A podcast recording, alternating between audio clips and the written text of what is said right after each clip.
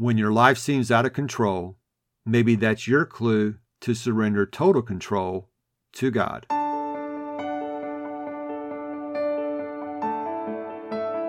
Did you finally realize your dream of having a family only to have your happily ever after turn into a nightmare? Do you find yourself up late at night wondering why nothing you try as a parent is working? Are you searching for adoption resources and a support team but can't find any? Hi, neighbor. Welcome to Anchors of Encouragement. I'm Tim Maudlin, husband, adoptive parent, Bible class teacher, and the persistent encourager.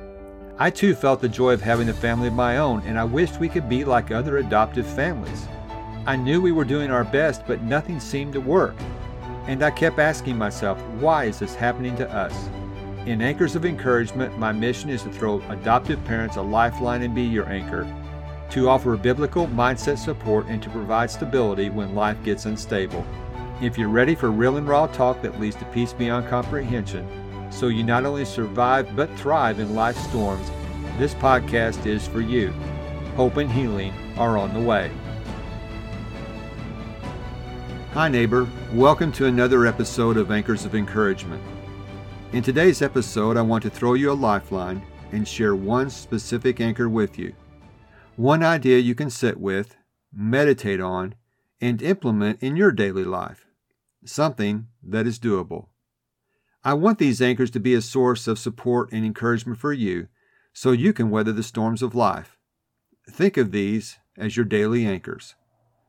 But before that, I would like to share a review from one of our listeners. Ellie writes Biblical wisdom from a dad?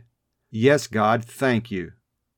I'm so delighted to hear Tim's wisdom on parenting adopted children. This podcast is heartfelt, encouraging, and has practical wisdom helpful for any type of parent. I absolutely enjoy the recaps, and the daily doable is so helpful in giving us something to apply the wisdom ASAP. Thank you, Ellie, for such a lovely review. I really appreciate you taking the time to write something so encouraging to me. As I've said before, these reviews really help this podcast reach a broader audience. I would like to encourage you to leave one today. And now to your daily anchor. When your life seems out of control, maybe that's your clue to surrender total control to God. The anchor I want to share with you today is inspired from a passage in the book of Psalms, specifically Psalm 37 and verse 5. There, the writer David says, Commit everything you do to the Lord, trust Him, and He will help you. Before I get into explaining the actual anchor that we find in verse 5, I think it would be helpful to understand a little bit about the psalm itself, the context, and the construction of it. As I mentioned earlier, this is a psalm of David. We understand from 2 Samuel chapter 23 and verse 1, David is referred to as the sweet psalmist of Israel. David wrote over 70 psalms in his lifetime. This particular psalm he wrote as an acrostic. And what that means is, as David wrote the psalm, he would begin each section with a different letter in the Hebrew alphabet. Most of the sections in this psalm consist of two verses. There are a few that are single verses, but for each of these sections, they begin with a different letter in the Hebrew alphabet. One idea for the reason it was written this way was to aid in memorization. Each of these sections can stand alone. They are a complete thought. But then you can take these different thoughts and you can combine them to understand the concept of the overall psalm. We understand from verse 1 that David is encouraging individuals not to get worked up, not to fret, not to get agitated when good things happen to bad people. And we also understand from verse 25 that David is writing this from the perspective of an older man. He has seen things, and he's trying to convey his observations through his life to encourage each of us. Let's get to verse 5 now and look at that a little bit closer. Verse 5 in the NLT translation reads Commit everything you do to the Lord. Trust Him, and He will help you.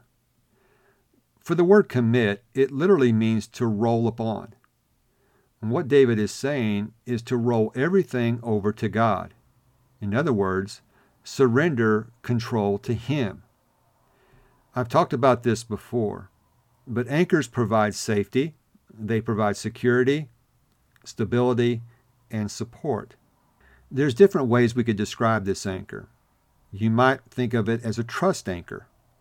You might think of it as a control anchor. It really doesn't matter how you describe it, just understand the idea is that you are surrendering control to God. You are tethering yourself to God. He is the anchor. He's the one that's going to be in control.